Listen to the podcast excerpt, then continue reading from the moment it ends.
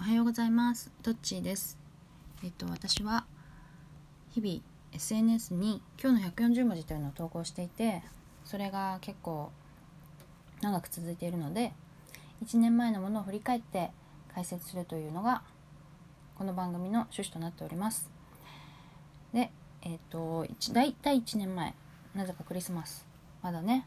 今年はまだクリスマスじゃないですけれど去年のクリスマス2017年12月25日の今日の140文字を読みたいと思います。きっとこれが正解であると思った後も疑い続けるようにしている。直感的直感的にピンときたものに普遍的定理に違いない。普遍的定理であってほしいと思ってしまうとそれが偏見になってしまうから。正解である気がしたものはあくまでも仮説と捉え日々検証し続ける。それがまた楽しいのよね。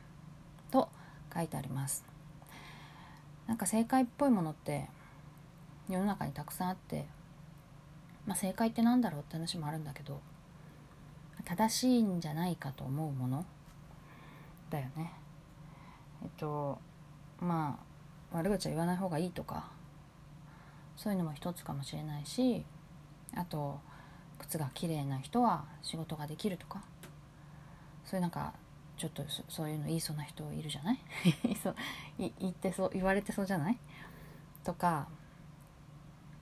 あと、まあ、こうこういう人はあの信頼できるとかさ直感でさ。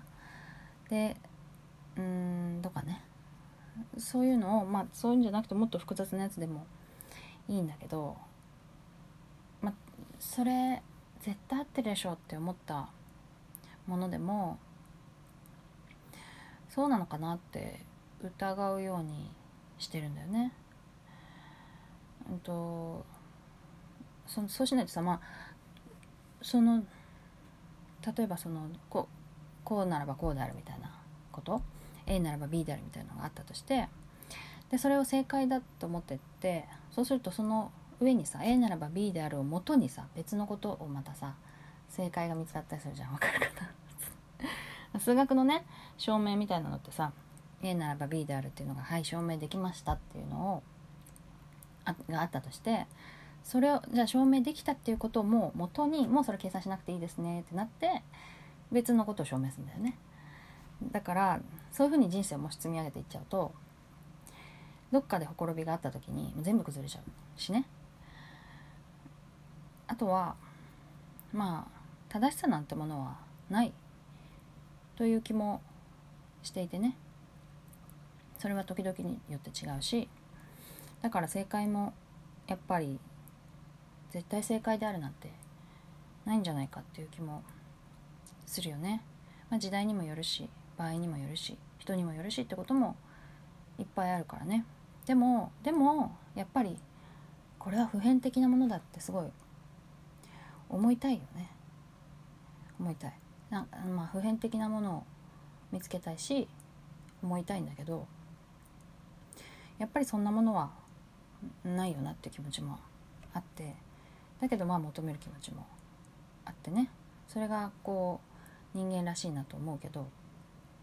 でもまあでもこれ正解だってでもやっぱ思ってしまうのでそう思ってもやっぱり疑っていこうかなっていうのがある。でまあ年を取るとそんなことするべきじゃないとかこうしなければならないとかそういうことどんどん増えてきてあの、まあ、すごく身動きが取りづらくなるよね、まあ、逆に言うとあの判断するのが楽なんだよね。毎回迷わなくていいからさ。まあ数学の証明が楽なのと一緒だよね。決まりがもういっぱい証明されてることがたくさんあればその上だけやればいいんだけど全部これまだ分かんなくない？ってなるとゼロからもう一回証明しなきゃいけないのと一緒ですごく大変。だからだから年取るとねいろいろこうこうこうこうこうであるということを固めたくなってきちゃうんだと思うんだけどでも年を逆にね年を取れば取るほどさ正解を持ってない正しさなんてない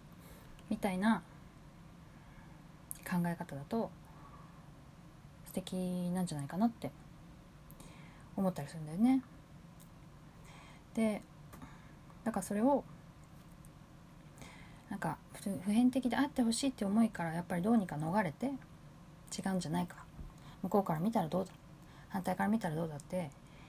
とかこういう場合はどうだとかこう日々ね検証し続けるっていうのが結構楽しい。楽しいって話なんだよね。そうそっちの方がいいのもあるけどまあ楽しいなっていう。でそういう人生だとなんかあんまり物を上から言ったりとか年下の人とかさ、まあ、子供にもそうだけどさ子供にはまあ上から言っちゃうけどねついね。でもこうするべきだよなんてことを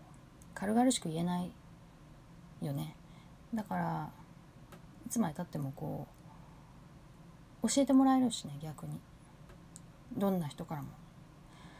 だからそういう人生って結構素敵だな。そういう人そういう人素敵だと思うから自分もそうなれたらいいなっていうところかな。取り留めもなくっていうかぐちゃぐちゃになりましたが、えーと、もう一回読みたいと思います。きっとこれが正解であると思った後も疑い続けるようにしている。直感的にピンときたものに普遍的定理に違いない普遍的定理であってほしいと思ってしまうとそれが偏見になってしまうから正解である気がしたものはあくまでも仮説と捉え日々検証し続ける。それがまた楽しいのよね。ということで今日の140文字リサイクルでした。さよなら。